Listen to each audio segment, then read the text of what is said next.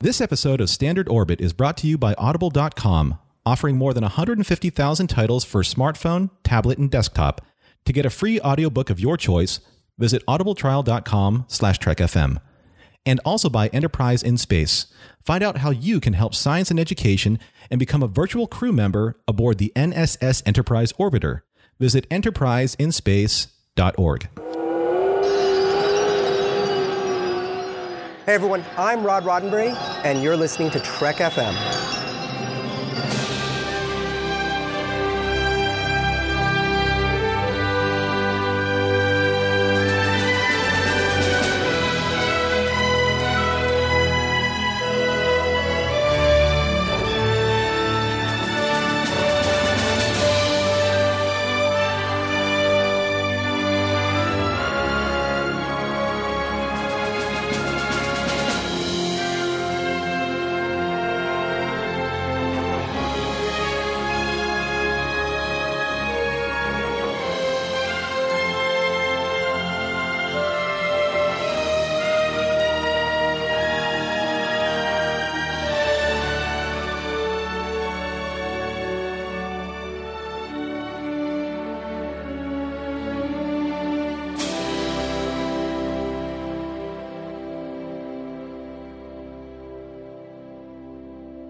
Welcome, original series fans, Trekkies or standard orbiters. Well, you know, Enterprise has boomers, and Deep Space has niners, and Standard Orbit has, I don't know, orbiters. So we're going to work on that. And fans of the original series, to the very first show for 2016 with your new Standard Orbit podcasting crew, with the Refit crew, the Phase 2 crew. You see what I did there? I'm Norman Lao, and I have to honestly and sincerely say that I'm incredibly excited, incredibly proud to be sitting in front of this microphone tonight and recording the very first Standard Orbit for 2016 for all of you, our wonderful and dedicated listeners and supporters. But before we get into the show, because I am I, I'm bolted down to the deck plating right now because I'm so excited to be here. But I want to make sure that you meet both members of the new team. And the first person I'd like to introduce and you're he's no stranger to the network. He's been on Warp 5 with me many times. Uh, he's our very own Trek FM's Mr. AtoZ. I'm incredibly fortunate co-hosting this with one of my good friends, uh, Jeffrey Harlan, uh, who organizes all our yesterdays. So, Jeff, how are you? I am doing great. Uh, you were uh, very late to the library. Uh, you need to pick out your time, your period, and get get on your way. Last time I checked, I think Zarabeth has already been spoken for, so I'm going to stay out of that snowy, wintry kind of, you know, I don't like snowy or wintry. It's kind of doing that in California right now. I don't dig it. So I'm going to jump back out and uh, sit here with you guys. And with us also is one of the associate producers for of Trek FM. He has been a friend to the network for a long time, and he is now the editor for Standard Orbit. And another original series enthusiast, and that is Ken Tripp. Ken, welcome to the show. Why, thank you, Norman. And Jeff, I can't tell you how happy I am to be here tonight. This is it. We're ready to launch. We have been talking about this for about a month now, and we're ready to take off. And you guys have been such a great team on Warp 5, and the chemistry's already there. And to, uh, to be aboard for the first show, it's truly an honor. So thanks for having me, and I'm ready to go. It was funny. We um to let all the listeners know because I love having you understand the behind the scenes of what's going on with the show. We had a little bit of a paint scratching instance here leaving space dock, but we have everything righted right now. We are priming the impulse engines, and we're not going to go to warp just yet for fear of tearing a wormhole through the fabric of time and space. But before we get started with the show, I just want to take a moment for a little bit of station canine. I have to say that station canine identification. And uh, Jeff, if you'd like to get everyone here up to speed on how all of our listeners, both new and old, can find us across the interwebs on Trek FM. Uh, I just wanted to take a moment to remind our listeners they can discover an incredible amount of Star Trek podcast content by visiting Trek FM, and you can also find us wherever you get your podcasts. You can find us on iTunes, TuneIn, Stitcher, SoundCloud, Windows Phone, and of course, you can always stream or download the MP3 file from our website at Trek FM and grab the RSS link as well. If you're an Apple user, please be sure to hit the subscribe button. That makes it easier for other listeners to find the show as they search iTunes. And if you like what you hear on Warp 5 or any of the Trek FM shows or Standard Orbit, everyone, uh, please leave us a rating and a review, which helps us increase our visibility for new listeners.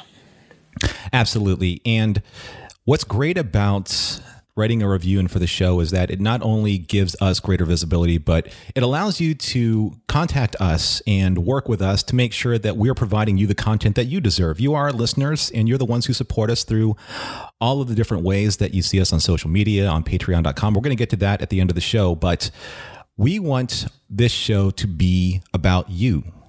And we want you to work with us because you're the ones who are listening to the show. We love talking about it but we also want to make sure that you enjoy listening to it. So that's type the kind of the purpose of this show. And the show is entitled Hailing Frequencies Open because we wanted to make sure that you had the opportunity to directly talk with us either through email, through voicemail, or through the Babel Conference, which is our dedicated fan and listener page on Facebook. So about a couple of weeks ago, probably before Christmas or holiday break, I asked a lot of you to participate in a discussion.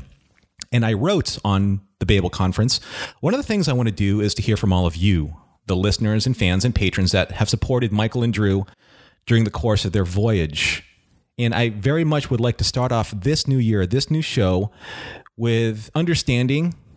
And I love saying this quote because this is very much in the line of Star Trek understanding the needs of the many and the needs of the few or even the one.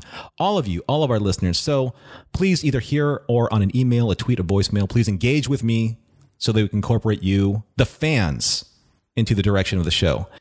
And we have, we have received an incredible amount of feedback on the Babel conference. And that's very encouraging for us because we know now how hungry and how much you wouldn't hear more standard. I'm going to have to actually dial this back a little bit because standard orbit for Ken, for Jeff, and for me is something that's very important to us because we are original series fans. We've always wanted the opportunity to be able to express our fandom to you because the original series for us is where it started. Yes, we talk about Warp 5, Jeff and I do. And then, yes, Ken has also given us a lot of feedback behind the scenes on what he loves about Trek FM as a network. But in all honesty, when Chris gave us the opportunity to take over Standard Orbit when Mike and Jeff were leaving, I felt a huge responsibility. We felt a huge responsibility to make sure that this show is the show that you deserve. And that's why we want you to be a part of how we craft the show because it's you who are also fans, either fans that are veterans all the way back to 1966, which means you're, God, if you were 10 years old then, or if you were 16 years old then, you are almost 50 years older since then. you know, or new fans that are coming to the show because there are always new generations of fans that are coming to the original series. So you know, I've been talking a lot here. So, Jeff, how did you feel when Chris asked us to inherit the show from Drew and Mike, who did a phenomenal job in their 110 episodes?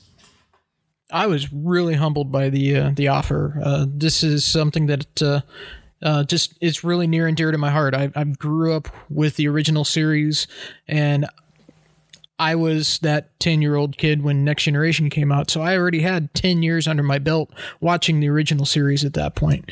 And I just love Star Trek. I, the, you know, it's, it's my original original. Uh, I've I've been steeped in it for my entire life, and this is just a real honor for me. And I'm very uh, excited to see where uh, we can take things and where we're going to go with this series. You know, we're going to take a picture of this and post this on the Babel conference, but I do believe that Jeffrey is wearing a science office's blue tunic for tonight, uh, which is fantastic. Indeed, I am. Yeah. So uh, I, I, we see where your first uh, first uh, allegiances lie in terms of the uh, in terms of the Starfleet discipline. So, but Ken also, you know, I remember when you first came on the roundtable, which is one of Trek FM's offerings for being a patron uh, donor for Trek FM, and correct me if I'm wrong, but I remember you saying very passionately that the original series is, I believe it was the movie, the very first motion picture that really kind of struck a chord with you and kind of cemented your fandom in the original series, was it not? Oh, that's absolutely correct. Yeah. So for me, it was Star Trek the Motion Picture. And by the way, it is my golden anniversary as well. I was born two months after Star Trek aired. So I'm very old. So be patient with me. but yeah, that's that's absolutely correct. I, I I love the motion picture, and then I start. I, I did watch the series before the motion picture, but not as a fan, just as a light entertainment, I guess. And then I really, really got into it. Star Trek, the original series, is home for me, guys. It really is. When when you talk about um, Star Trek, I automatically go back to Kirk, Spock, and McCoy, and and that trinity and whenever that there's an occasion to do something, you know, you, you'll see on the Babel conference the re-watches and all that stuff. And you see the people that do the holiday watches of one of the original series motion pictures. I'm that guy. So I am into it big time. Uh, working with you two guys with all the enthusiasm that you have and the knowledge that you have. Uh, there's going to be a lot of fun trading. So I think some some very good stories, especially when we start getting into the episodes. And, and one of the things too that I'm really happy about this approach that you guys have decided to take on because when it comes to putting on a good show, nothing, I mean, nothing is more important than the voice of the customer. And that's what we're trying to reach, uh, through this process and, and using the Babel conference and, and all the different methodologies that people can reach out and say, Hey, this is what we want to hear. This is what we'd love for you guys to do. These are the things we'd love to hear you really dive into. This is what's really going to make it fun. So I think that, um, the approach is very unique in today's world. We assume what people want you guys are actually working at finding out exactly what they want so it can be provided. So that's pretty special and well done. Well, I think it's really important that we connect with not just the original series fans of old, but the original series fans that are coming on board. And it's really important now, especially in the 50th anniversary of Star Trek. Now, we are in 2016, and Star Trek, the original series, debuted back in September of 1966. So we are at a very pivotal moment in fandom where Star Trek fans are starting to look at the rich history of what has come before. And it's really interesting because the original series, yes, it's dated. I'm going to put it out there. I know that some people will be maybe rolling their eyes like, yes, that's an obvious thing to say. It is. However, good storytelling always withstands the test of time. And as we progress throughout all of these future episodes, what we want to do for you is to give you a new perspective on the social issues that are the bedrock trademark of what the original series is all about. So, but before we get into that, I just want to thank you everyone for participating in the Babel conference discussion. And I want to jump right into the first point because it's it's an interesting point. It's funny, and it's also something that's also part of a goal and part of the mission statement for this new show, this phase two refit, if you will. Brandon Shea Mutala wrote, I would love to see episodes on some of the lower rated fan episodes. Where, where no man has gone before, the lights of Zetar, the alternative factor, also books are always good to talk about. Now, for me, this is one of the goals here is I want to bring forth a lot of what never has been talked about, uh, either on standard orbit or just in general, because there are episodes that withstand the test of time. Yes, to be sure. You have your cities on the edge of forever. You have your mirror mirror. You have balance of terror. You have the trouble with tribbles. You have everything that you go to uh, Amazon.com or iTunes or you find at Barnes and Nobles in terms of the what do I buy when I try and get into the original series? And they have the top 10 lists or the bests of. Those are all fine and well and good. But there is a wealth, a wealth in the 79 episodes plus the cage that you can't get into and the movies, but we'll get to that later. So what did you guys think about that? When you heard that, did that whet your appetite to find those episodes that you felt or feel are really worth digging up and talking about. Jeff, you and I talked about it before. I'm a huge fan of the Omega, uh, the Omega Glory. I love Spectre of the Gun. We're going to talk about a lot of season three that has a lot of value to mine. What did you think about that? Oh, absolutely. Um, I really uh, relish the idea of getting into some stuff that hasn't really been covered too much before. And as much as some episodes have been maligned in the past, I think they all have something to offer.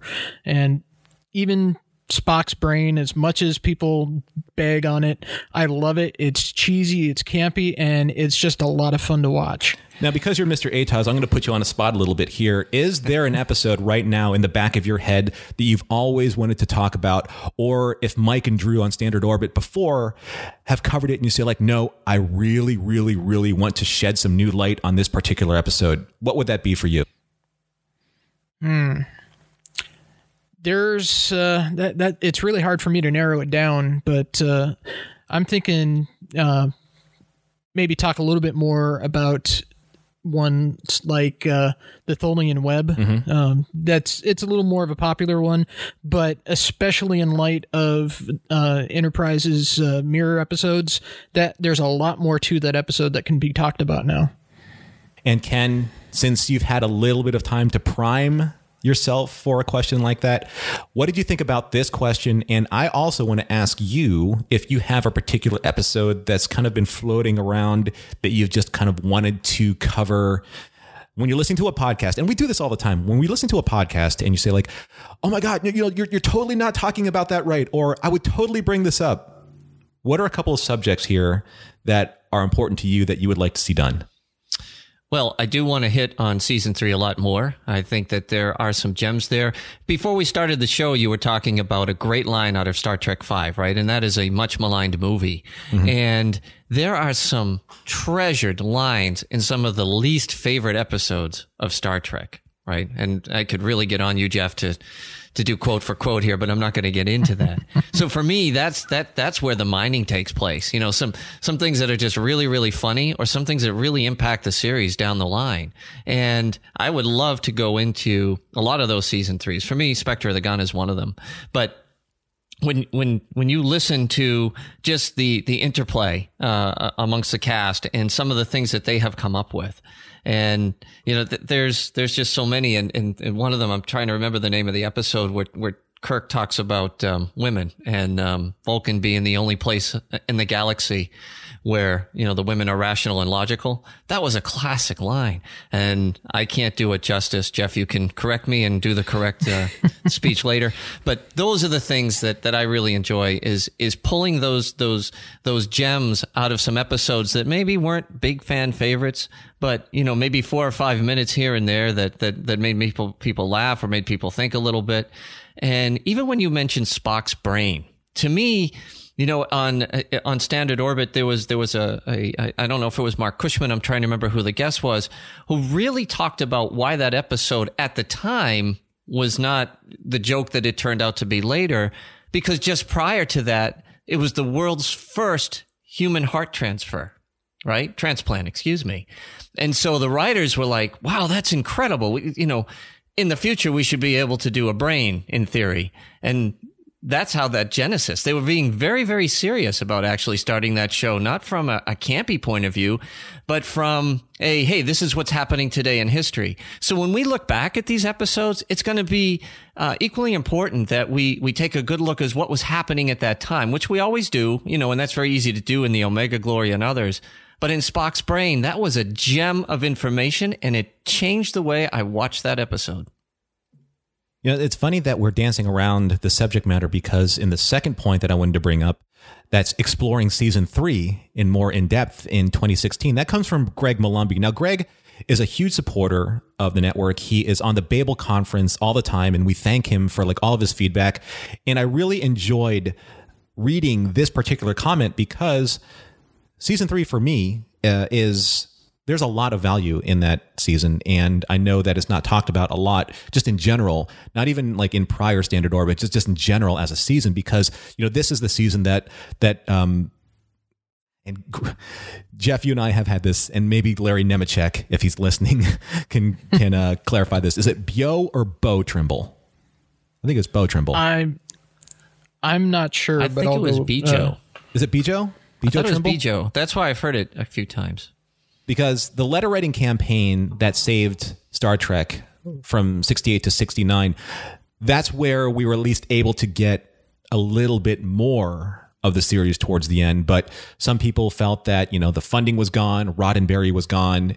De facto, you know, uh, different production perspective was in place, and it was a little bit more networky, and we were trying to drive the dollars in advertising. So it wasn't the Star Trek that people felt was season one. I mean, you weren't getting your Corbomite maneuvers. You weren't getting your balance of terrors. You know, you weren't getting your space seeds. I understand that.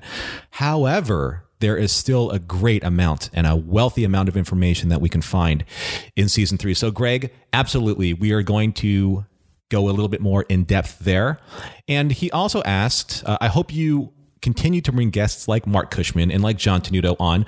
Loved learning about Trek and behind the scenes stuff, even though I haven't read These Are the Voyages. Now, I have to say, for all the people that are out there that are the original series fans, the Marc Cushman, These Are the Voyages books are a must have to be in your collection. They really are. Uh, Ken is flashing me right now. Um, was that which? What's on the spine? Is it T, the O, or the S? It's got to be one of them. Where are you saying now? I see. on, the, on the spine. When you put all three books together, it says TOS on the upper area of the spine, which is really cool when you collect them. oh, well, the books are facing the wrong way for me to check that, but I'll find out for you. But I have to take a walk the, around uh, to take a look. I just had the version three up here.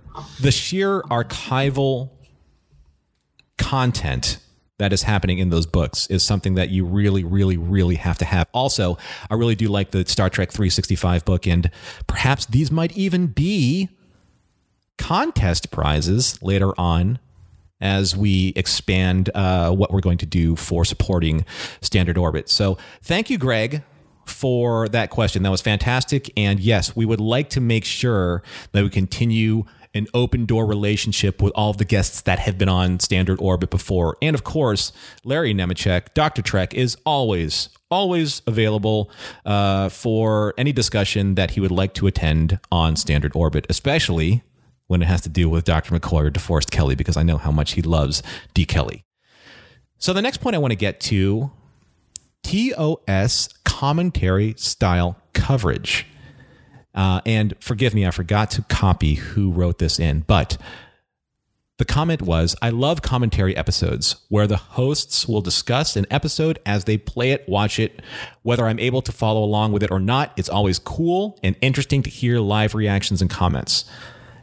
Now, um, Jeff, this is something that you and I have talked about on Warp 5. I've talked about it with Will, and I've talked about it with Floyd and Mike, and it's something that we'd like to get to. We haven't gotten to yet, but I really think that since we all have copies of the original series in one form or another, heck, in, in some cases, we could probably play back some of these episodes from memory, but it would be a lot of fun to be able to MST3K an episode like Arena, which who doesn't love poking fun at a rock throwing Gorn? I mean, come on, you know. Can you find a rudimentary lathe? exactly. I wrote that on the Babel conference today because Guy Fleegman from Galaxy Quest is the greatest character ever. Or, oh, excuse me, uh, security chief Roc Ingersol. So, what do you guys think about that? Do you guys feel comfortable um, all queuing up something to uh, the zero mark and just hitting play and just going for broke on having fun with a commentary episode? We can all sit around the campfire and roast marshmallows. Marshmelons. That's right. That's a very good point. I think it'd be a lot of fun with this crew, and, and especially with all the um, little facts and trivia that we'd have along the way. So yeah, it'd be a lot of fun.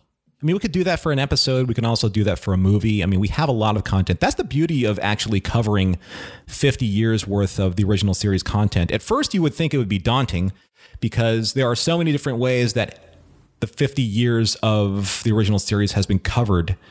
But that's the beauty of this also. And, and I want to make this and, and stress this as a point for our listeners.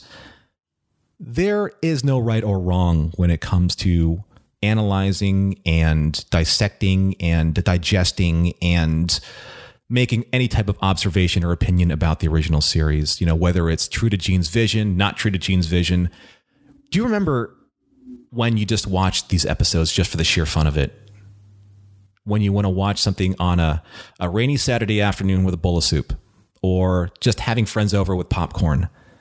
these are these great hallmarks of going back to the original series and just having fun revisiting an encapsulated time period from 1966 to 1969. That's what I love. I wasn't born in that time, but they've done such a great job of translating what was happening at that time through the medium of science fiction. And throughout the course of studying all of this and understanding the stories and understanding what all the permutations of what everyone went through to get these things produced, it's amazing that we were actually able to get three seasons of it because there was so much going on.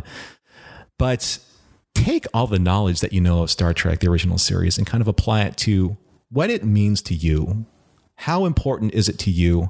And how much fun are you having with it right now?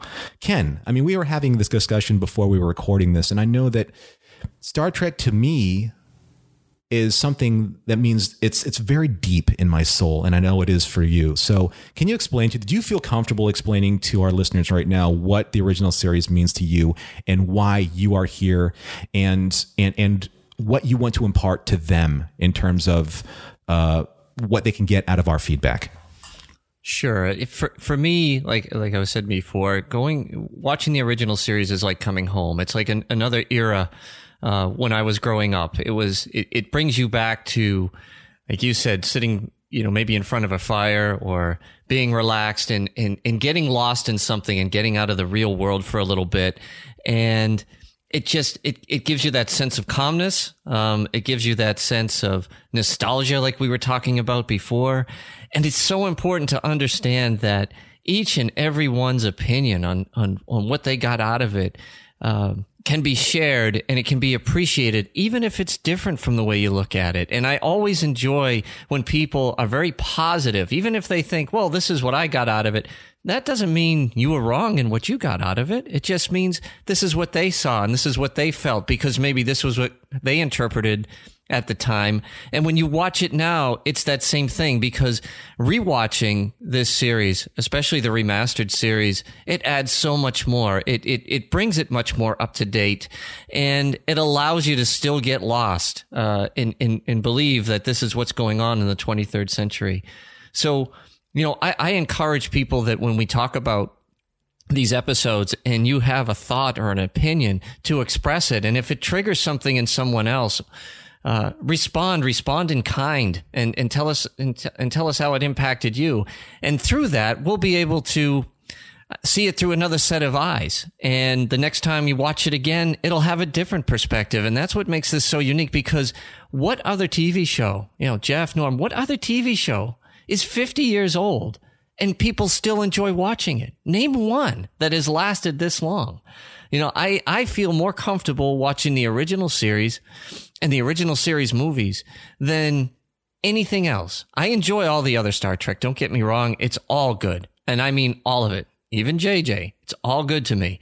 I really enjoy it, but nothing, nothing tops me, tops for me than going back there and being able to immerse myself in some great original series Trek and, and getting lost in it. And then the privilege and the honor of being on a show like this and partaking in the Babel conference with hundreds and hundreds of other people, you can't beat it. So let's enjoy it. Let's have as much fun as we can uh, in terms of discussing it, and and just smile. You know, when when you when you watch the show, you know, think back and, and, smile. When you see somebody that writes something, you go, "Oh, that's crazy," or "That wasn't that vision," or whatever. Take two seconds, smile, and then put your opinion down. But be respectful, and let's let's really, really take this show to the next level. This is going to be fun you know the enthusiasm uh, is just it's so great i love it i love it and jeff i know that you um I mean, I, I know your love for Star Trek, the original series. I know your expertise in the original series. But I think it's really fascinating that you now are watching it with Megan, your wife. And I know that she doesn't have the kind of expertise that you have with it. But what does she get out of it that you can, when you're watching and you kind of see the look on her face like is is there puzzlement? Is there wonder? What do you see from your perspective to a new viewer like her that you think that's it's just extraordinary you know 50 years later to see something that was broadcast 50 years ago? I mean is there is there something that you can share with our listeners that's just that they can gleam onto like yeah i understand that that that totally has transcended five decades of time. Yeah, we've been uh, um, doing a rewatch right now. We're in the middle of uh, season one of Enterprise, but we've watched the original series episodes together before too, uh, when we were still um, back before we got married, and just watching the look on her face when she realizes some plot point that had been a mystery up until that point in the episode and just seeing it click that oh that's what's really going on or that's what happened uh, it, it's just seeing that uh, it's it's really fun to watch when she gets something that I've taken for granted because I've seen it umpteen times over the last you know 35 years. And it's it's just a lot of uh, a lot of fun to see it from a fresh perspective like that. And i'm i love hearing other people's perspectives on episodes that i've seen because it's not always the same. And IDIC, infinite diversity, infinite combinations. Everyone has their own viewpoint and everything comes together and we can all get together and ex- talk about what we took away from it and we all come away richer for it. Absolutely. You know, and I'm glad you brought up that point because in a future episode, actually not so future, probably in the next episode or the next two episodes, what we're going to talk about is the power of nostalgia. And we take things for granted because much like a song or something that we've read over and over and again or even our favorite food, if you have done it repetitively so, it tends to lose a little bit of its luster and you do kind of focus on the merits of it rather than the present moment. And what I want to do for all of our listeners is to focus on what we have done in terms of taking things for granted based on nostalgia versus understanding things and appreciating them at the present moment. The great thing about Star Trek especially the original series because it has uh, 50 years of history behind it is how it affects you over the course of your life and that's another topic that i really want to talk about because when i saw star trek in my 20s in college when I met my best friend, who um, who uh, we're both going to be attending the Star Trek Las Vegas convention together, it meant something to me different then versus what I believe it to be now.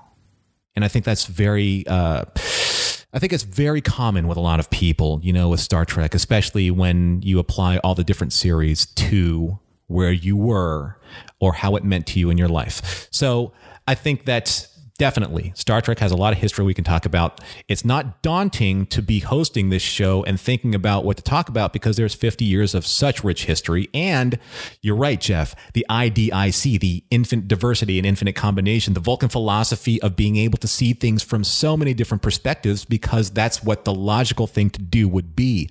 No one particular tenant is greater than the other. They are all viable up to a point. So, but I could digress for that. And we're going to get into the next point here. So, and this is a funny one because we all have this.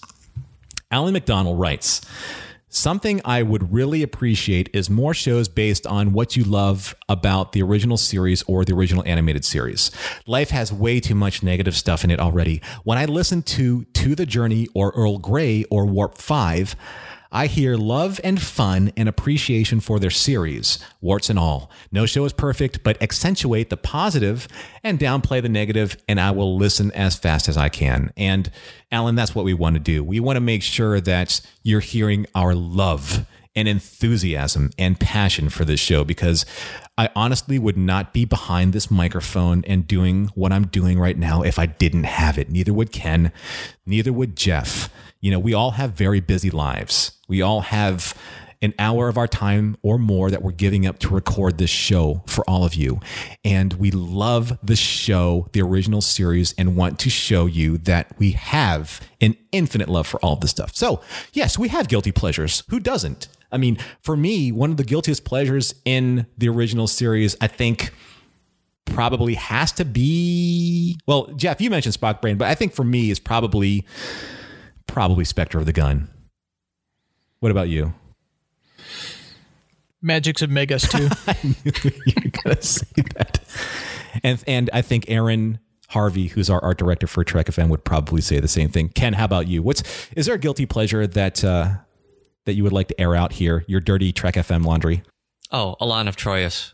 That's right? The lines, the lines in that that show were just hilarious. And you know, for any of us that have had to bring up kids, oh man, it just hits the point over and over again. so that that's one of them. When that's on, it's it's come all stop, sit down, we got to watch this. Are you saying it because he was a little bit on the spoiled side and needed to be spanked? Uh, yeah, yeah, Although we never did that. Yeah, but absolutely. That's it was just a, it, like I said there was when I was saying earlier that there's some gems and some brilliant lines in some of these. That's an episode where I bet when we talk about it or if we do a rewatch uh, or a commentary, you know, it, it, it's going to be a lot of fun because that that has a ton of them. Uh, whether it's the ambassador or Kirk himself or even Kirk's attitude, I just thought was outstanding the way he approached it. So that's my guilty pleasure. I think if I have to like dial it back because I say Spectre the Gun a lot because it's one of my favorites, I think I'll probably go a little bit deeper and say Gamesters of Triskelion because who doesn't like negotiating with three disembodied brains? I mean, that's like, you know, we're the greatest gamblers in the, you know, I love that. I mean, Kirk is basically trying to strut in front of three glass jarred brains for all the quatloos in the universe. I love that. And maybe, maybe and the children shall lead just because it's it's okay you know like i said idic right jeff have you That's right. i mean you're, you're jeff is smiling like wider than a cheshire cat right now so you have to have a couple things you want to talk about Well, I, I'm pretty much the entire animated series is a guilty pleasure for me. Um, I love Yesteryear. Uh, it's just one of the personally, I think it's one of the best episodes of Star Trek ever. oh sure Um, and it's just incredibly well done time travel, and I'm a sucker for time travel. I, I love all that stuff. Uh, I was just really overjoyed when they made the, uh, the DTI series of novels. Um, and like I said, Magicks and Megas-Tu, you got uh, Mudd's Passion, uh, you got all these other episodes, you know, Counterclock Incident, we finally see Captain April. that's right And- that's right Yeah. And it's just incredible because the uh, animated series, like, at least half of the voices were all James Doohan. that's right he was an incredible voice actor and i don't think a lot of people Yeah. realize that so you're saying that basically the bottom line is you wanted a pet sehlat. Yes. i mean who doesn't right except And I I loved it when they finally showed a sehlat on an episode of Enterprise. Enterprise. That's right. You know, when they were doing the the Kir'Shara trilogy, Yeah. and yes, and Archer and T'Pol were trying to get through the uh, get to um, the teachings of Surak. So, uh, but that's Warp Five, ladies and gentlemen. We're not here to talk about Warp Five. So, uh, so next to, to the next point, to the next point, and and yes, guilty pleasures are are rife in, in the original series. But uh, Roy Frank Toddy actually uh, wrote, and the, the subject is how the original series was a product of its generation, and he he asked us. One of the things I'd love for you to talk about, I'm sorry, one of the things that I'd love for you folks to do is look at some episodes from the standpoint of moments, whether they showed Trek to be a product of its time or showed Trek to be ahead of its time.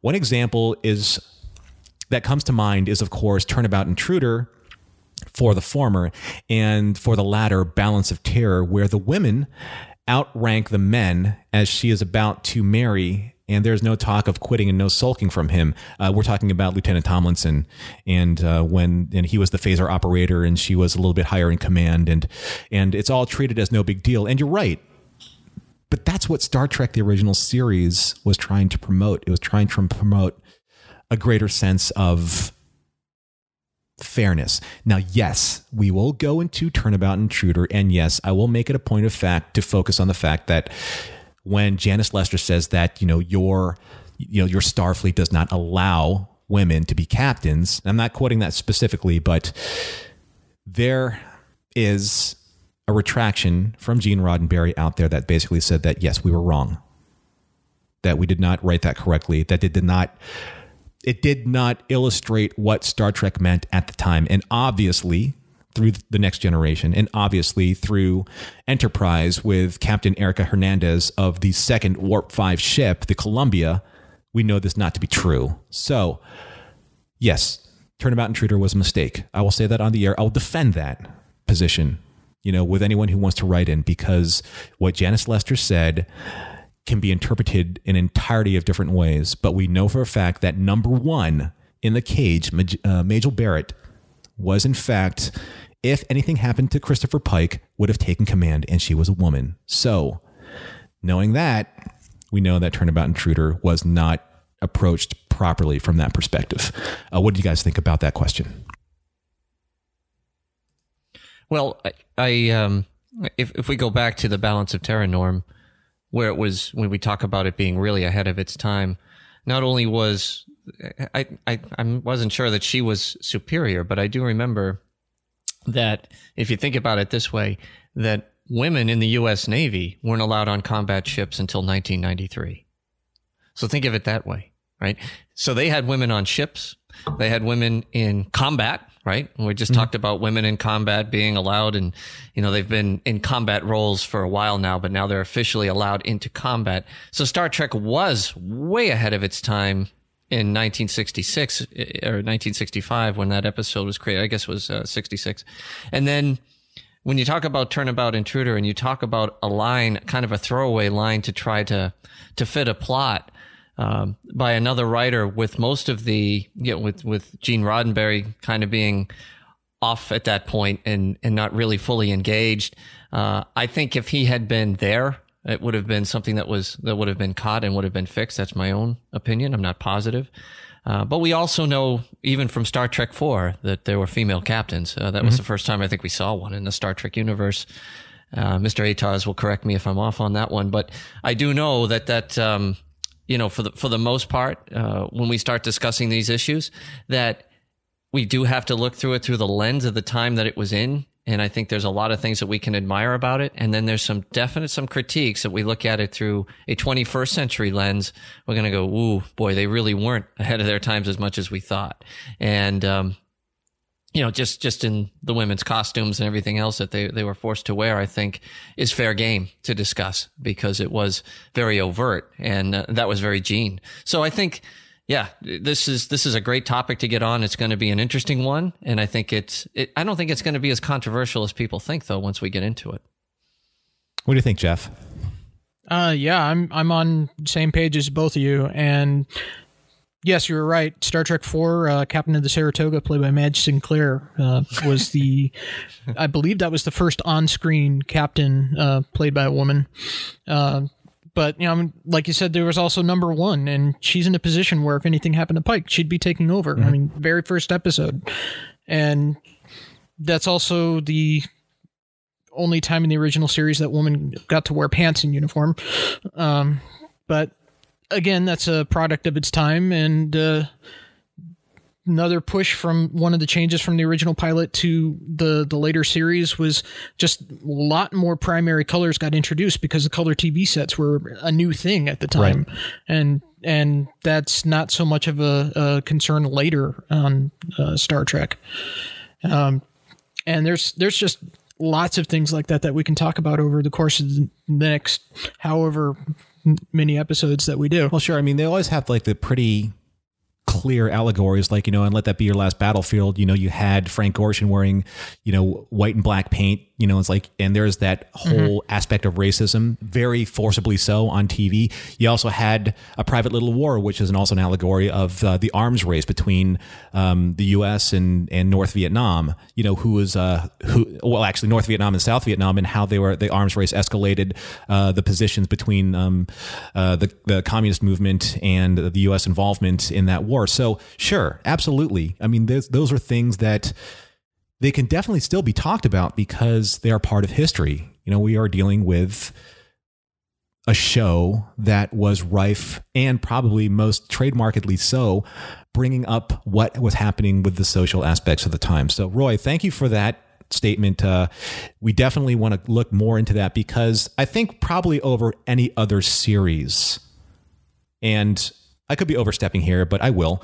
I think probably over any other series the original series was most in tune with what was happening sociopolitically at their at their time, at the time that shows, the shows were being produced. Because I think to be topical and to be able to write very constructive and very compelling stories, I think one of the things that DC Fontana said that we wanted to be able to write what was currently going on through this this guise of science fiction.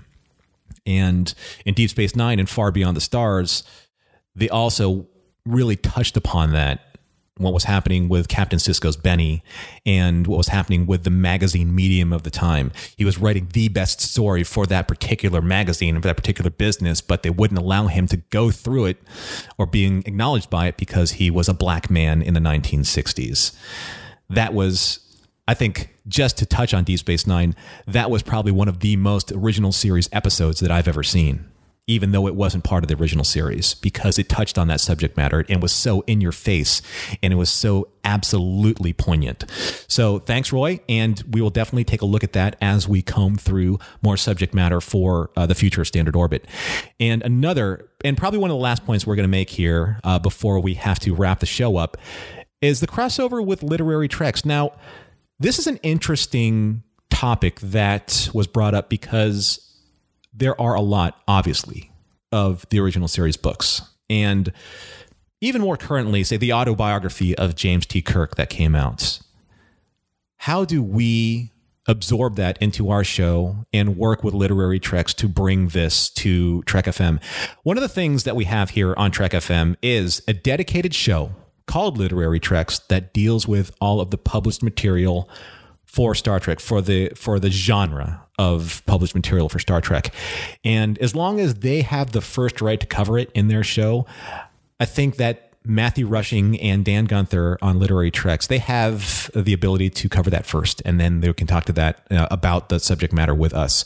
And I don't think that'll be an issue because there's so much going on with.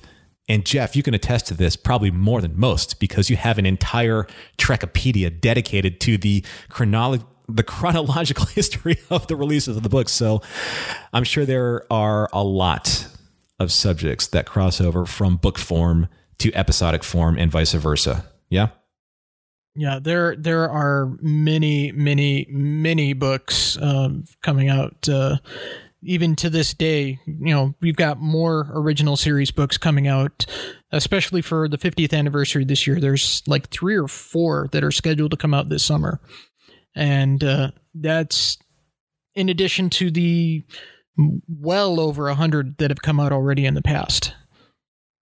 Uh, there's and there's uh, all the comic books as well, and there's just a lot of of uh, material out there, and literary treks has really just barely been able to scratch the surface well, I mean. Yeah, because they have they, they do to their credit, they read every single book that they want to cover for that show. And for Matthew and for Dan, I mean that is a Herculean effort. But it's not just the original series mm-hmm. from 1966 that we're dealing with, and everything that came you know from that time. Now you're also dealing with a lot of the literary works that are covering the new movies. So there is a, a, huge opportunity for us to be able to do some really nice cross pollination of these two shows. Ken, are you uh, are you a big reader? I mean, are you into the original series books? I mean, is that something that's comfortable for you? Yeah, yeah, yeah, uh, absolutely. And you know, I, am I'm, I'm taking on. I, have I've read I've read Marc Cushman's books, and I, I really enjoyed it. And that was that that was a lot of reading. Now it'll be great to reference them. But uh, I've got Return to Tomorrow next, and that's a massive book and i think that that'll be a lot of fun. But back in the day i used to read the novels in between the movies because that's all you could get. And mm-hmm. you know, i was thinking as you were saying it's like yeah remember the entropy effect or different books that um, you know that kind of had that bridge and it took place between star trek the motion picture and star trek 2 so there's there's a lot to pull from.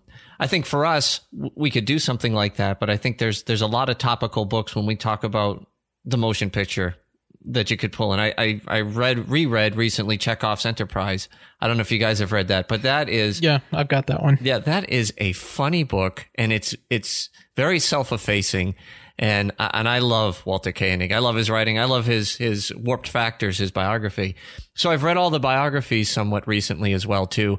And so I think you know as we go further and further down the road and, and we try to get into all the subject matter that we we talked about today and how we'd like to take the approach, I wouldn't say the books are off the table. And you know I, I was listening to Matt and Dan on their last show and uh, and I love their show. I really do. I, I, it does seem like they're they're reading the more current books as they're coming out and the more comic books. So I think to go back into the Wayback Machine or some of the books that that hit on the making of or how they did things things, or Nicholas Meyer's book, you know, View from the Bridge, those types of things. I think those are definitely good things to listen to, and I think good good authors to um, to pull in potentially. And there again, it's it's funny as every year progresses there's always an opportunity for an author to be able to come back and and explore this universe and to create something new and just to add to this great pantheon of literary works and gosh i mean being able to just talking about all these different subject matters it's it's funny when i first was thinking about crafting this show I was like, well, what are we going to talk about? I mean, what, are the subject matters we're going to talk about? Are we going to just be stepping over what Mike and Drew did before? I mean, or what, how are we going to cover like just future content? And I can guarantee you, ladies and gentlemen who are listening, what we've just scratched in terms of the surface from all of the feedback that we've received from the Babel conference. I mean, that's just the beginning. I mean, th- these are great points and a nice architecture for us to build on, but there's so much still left to discover from our viewpoints on the original series. So I'm truly excited. And we are coming up on um, one of the, one of the things. Also, uh, was um, someone asked us uh, on the Babel conference just to make sure that we keep it at a timely and lively pace. So we are coming up on uh, towards the end of the show, and I wanted to make sure that I gave Ken and Jeff the opportunity to to, to basically express what they would like to also bring to the table in our discussion and what they want to get out of this show personally and something that fulfills them. So, uh, as we're signing off here on our final thoughts, Ken, is there anything that you would like to also bring up that we haven't discussed in these finer points from the Babel conference and, and your expectations for moving forward with the show? I want to bring back that that that sense of excitement that that we get when you introduce Star Trek to somebody for the first time and you've been watching it for years and years. And I was thinking about that when you asked Jeff the question about when he watches it with Megan, you know, where they're at. My question too is, is, is kind of where I want to get from the show. And that is, what was the reaction? What was the feeling you got when you got to sit down with Megan? Maybe she never watched Star Trek and she knows that you're into it, never really understood it, and then all of a sudden gets it right? And when we talk about all these new fans coming, whether it's due to the new TV series that's going to be launched, whether it's due to the fan films, whether it's due to the JJ movies, it doesn't matter. If we're able to introduce that passion, that fun, and get that reaction that, that I got with my daughter, I remember I really struggled to find people to bring with me and my family into the Star Trek universe. I, I was very much alone unless I was out with friends that, that enjoyed it or at a convention that that sense of wonder, that sense of um, satisfaction, for lack of a better term, of hey, you get this. We're together. This is this is our family. This is going to be a lot of fun. That's that's what I really hope is to get those types of reactions and to hear about those reactions from the listeners also on the Babel conference or through our guests and so forth that come up on the show.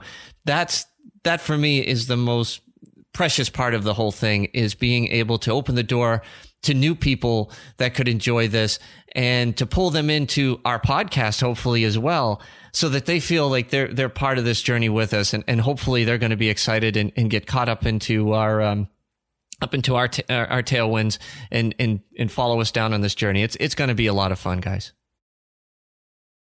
Yeah, absolutely. Um, I'm really looking forward to talking about some of the things, uh, especially season three animated series. Those are things that I really look forward to talking about. Uh, we got the new movie coming out. I'm really looking forward to seeing that and getting a chance to talk about it when the new trailers come out as we get closer to the release.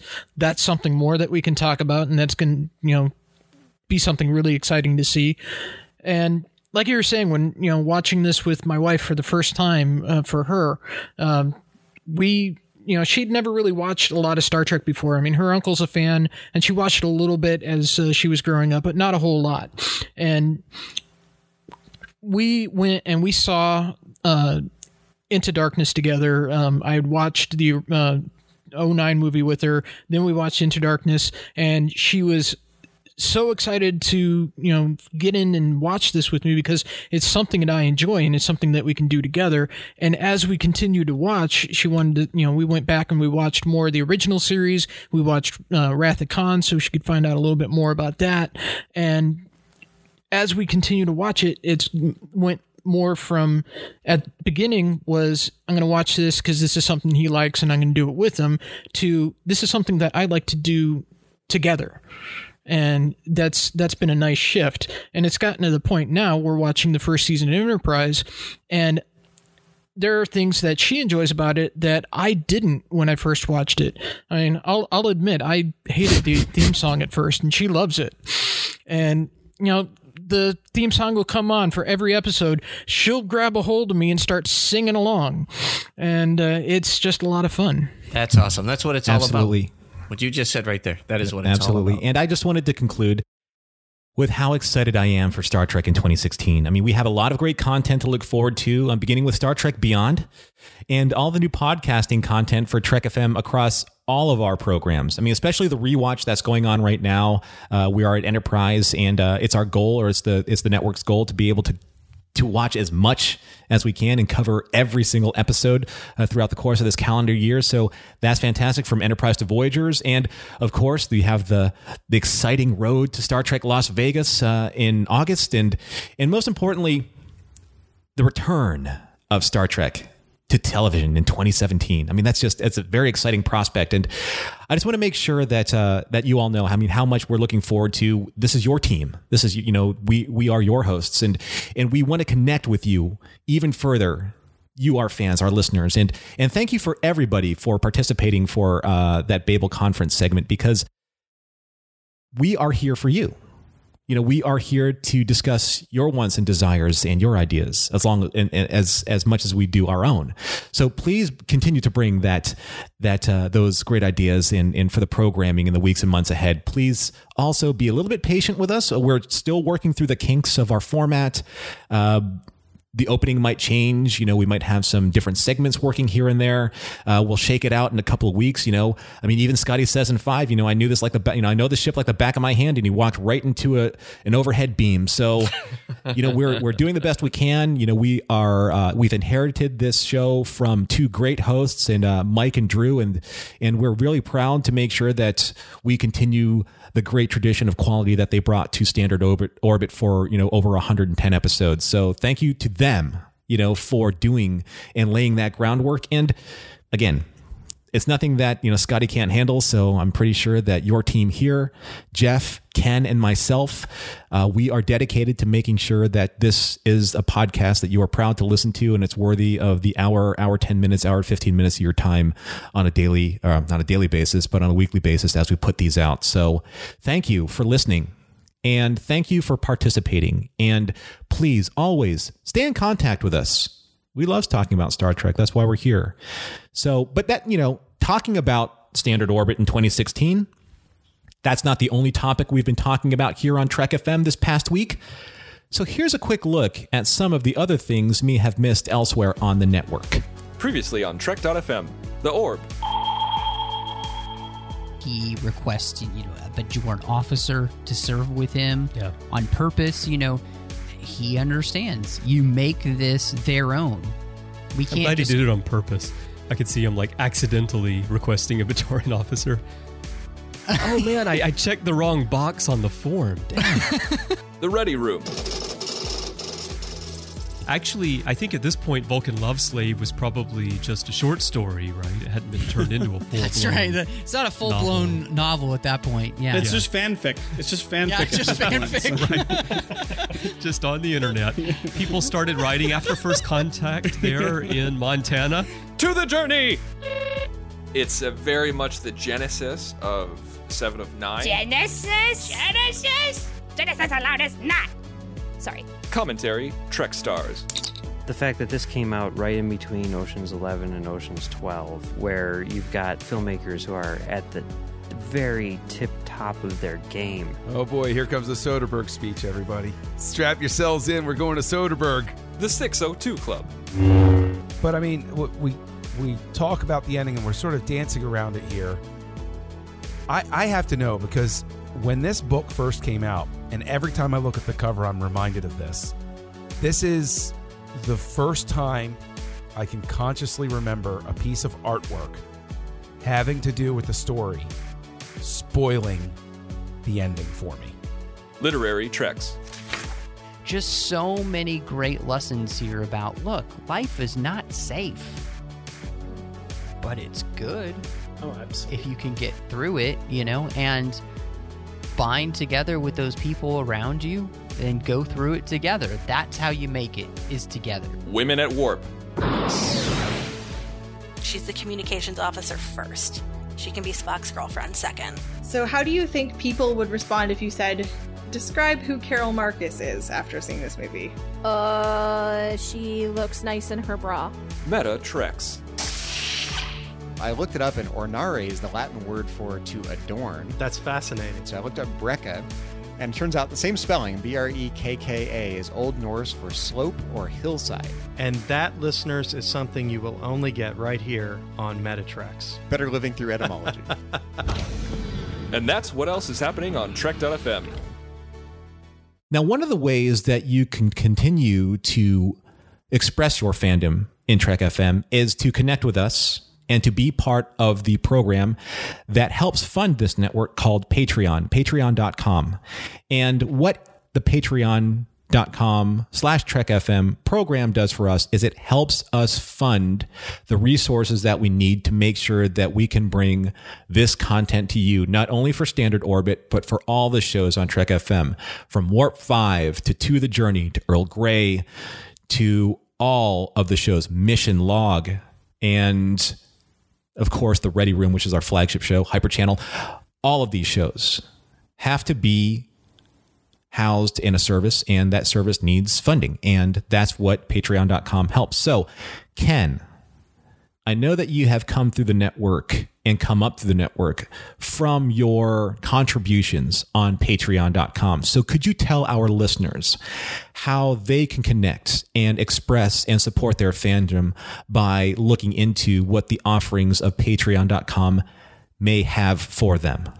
Sure, Norm. So Norm's right. I, I was um, I found the network a, a, year and a half ago, roughly, and uh, signed up uh, and, and, got associate producer credits uh, for several shows, and have expanded over that time. I guess uh, associate producer of the network, as they're saying now.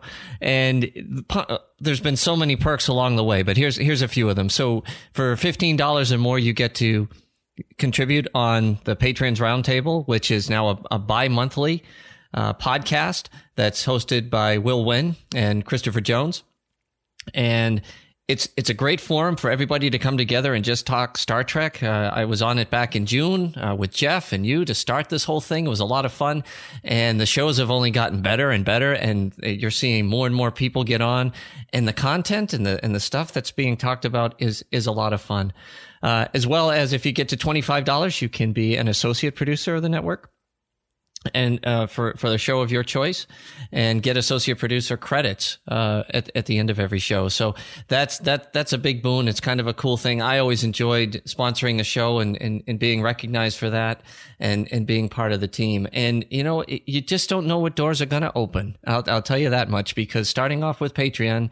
Uh, I, I, was just a happy listener and a good contributor. And then, oh, this roundtable comes up. Oh, this opportunity comes up. Now I'm on the first show of, of a new phase of, of Standard Orbit. I cannot believe it. I'm still pinching myself. Uh, been going to be editing the show. So, you know, if, if this hour long show we're talking about turns out to be roughly about 26 minutes of only me, it's a sheer coincidence. so don't worry about it. But, um, anyway, we, uh, I, I, I've been an enthusiastic supporter of this network and what it represents for, for, for a little over a year now. And I encourage you to do the same because there are a lot of costs that, that come along in, in putting this together, not only in time, but as Norm was saying. So please, if, if you can, anything helps and it's very, very much appreciated. You know, along with patreon.com, uh, and that's one way to support. There's also another way to support, and that is wearing your Trek FM fandom. Yes, you can also find great Trek FM themed merchandise through redbubble.com. Uh, some of the proceeds of that go to help fund our network. And you have some fantastic designs that have been created by our very own art director, Aaron Harvey, and um, in, is incredibly talented and very passionate artist who has given us a great identity. Uh, and there are great offerings there. There is uh, Andy's legendary now Ninja Cat. Uh, there are so many different logos, the Lizard Baby logo, the, the Monster Maroons team. There's just so much stuff there. So take a look at redbubble.com.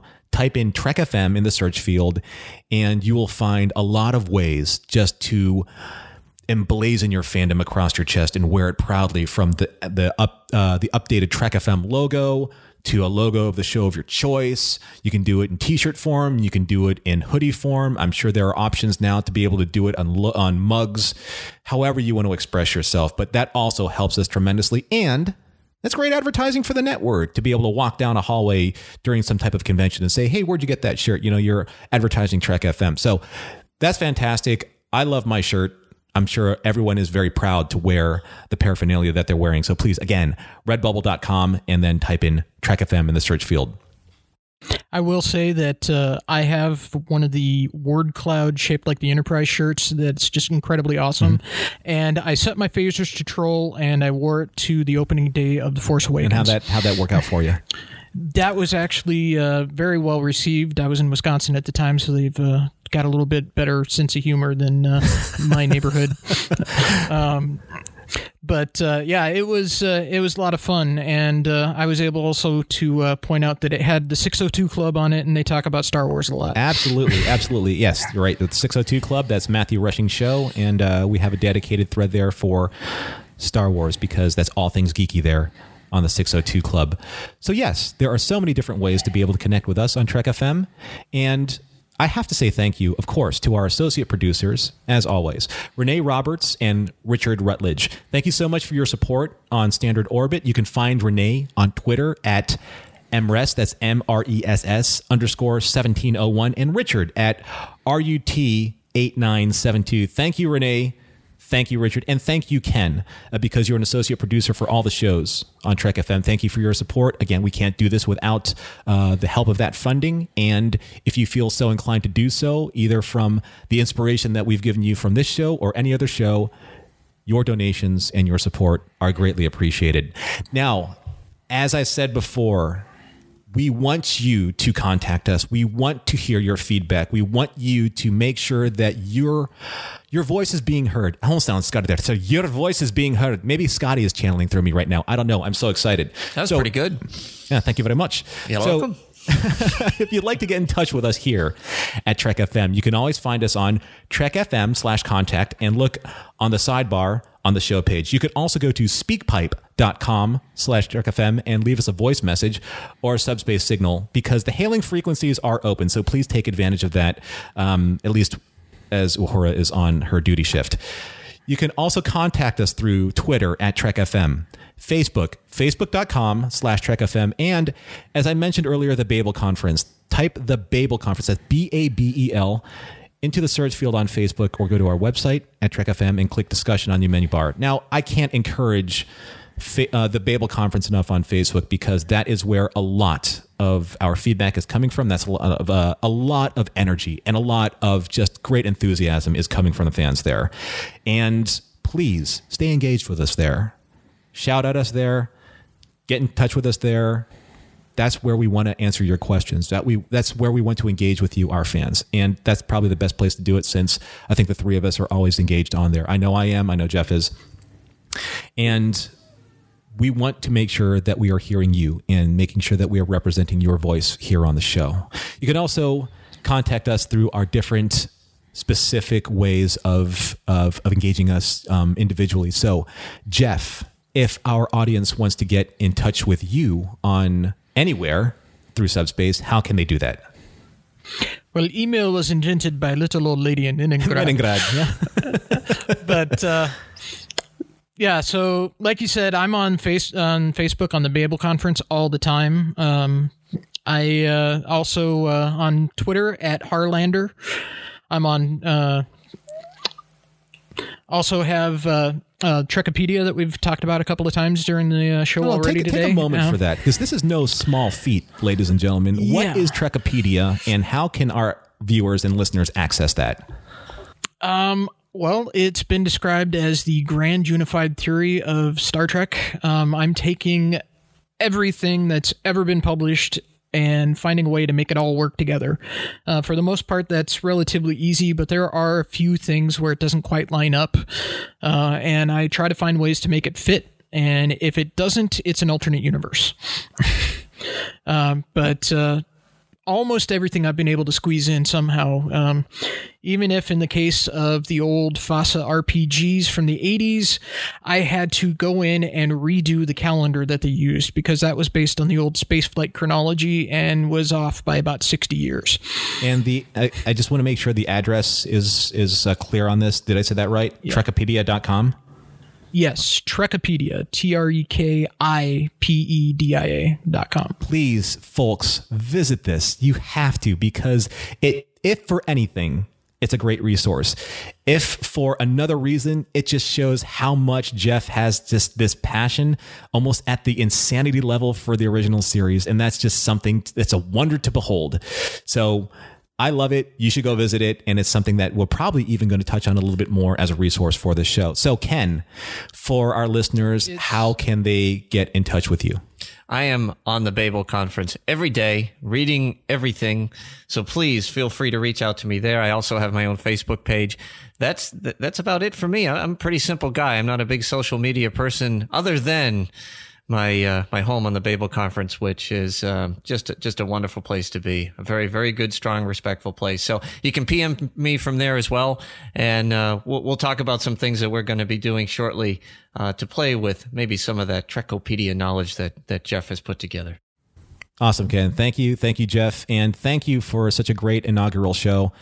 I am sure that our fans, even if uh, maybe you know if they don't get anything out of it the one thing i'm sure they will get is how much we are incredibly enthusiastic about what we're going to be doing here so for all of the fans that have listened so far if you'd like to get in touch with me you can always find me here on the network or on the Babel conference, as I've mentioned before. You can find me on Twitter at Norman Lao. That's N O R M A N L A O. And finally, and most profoundly, I am a proud supporter of Trek FM through Patreon. That's how I started here on the network. I am so passionate about Star Trek and just talking on this show for the last just a little over an hour has reinforced in me why I'm here and why I'm here for you because Star Trek is it's the person or the entity or the lady that has brought me to this dance. And I am an executive producer here for Trek FM and that is probably one of the proudest things that I can say for all of you. What we do here, the three of us, we give of our time because we want to make sure that you, our fans, connect with the passion that we have, that you have for the original series and for Star Trek. So, Jeff, why don't you close us out? So, thanks everyone for listening, and join us again next time here on Trek FM for another episode of Standard Orbit.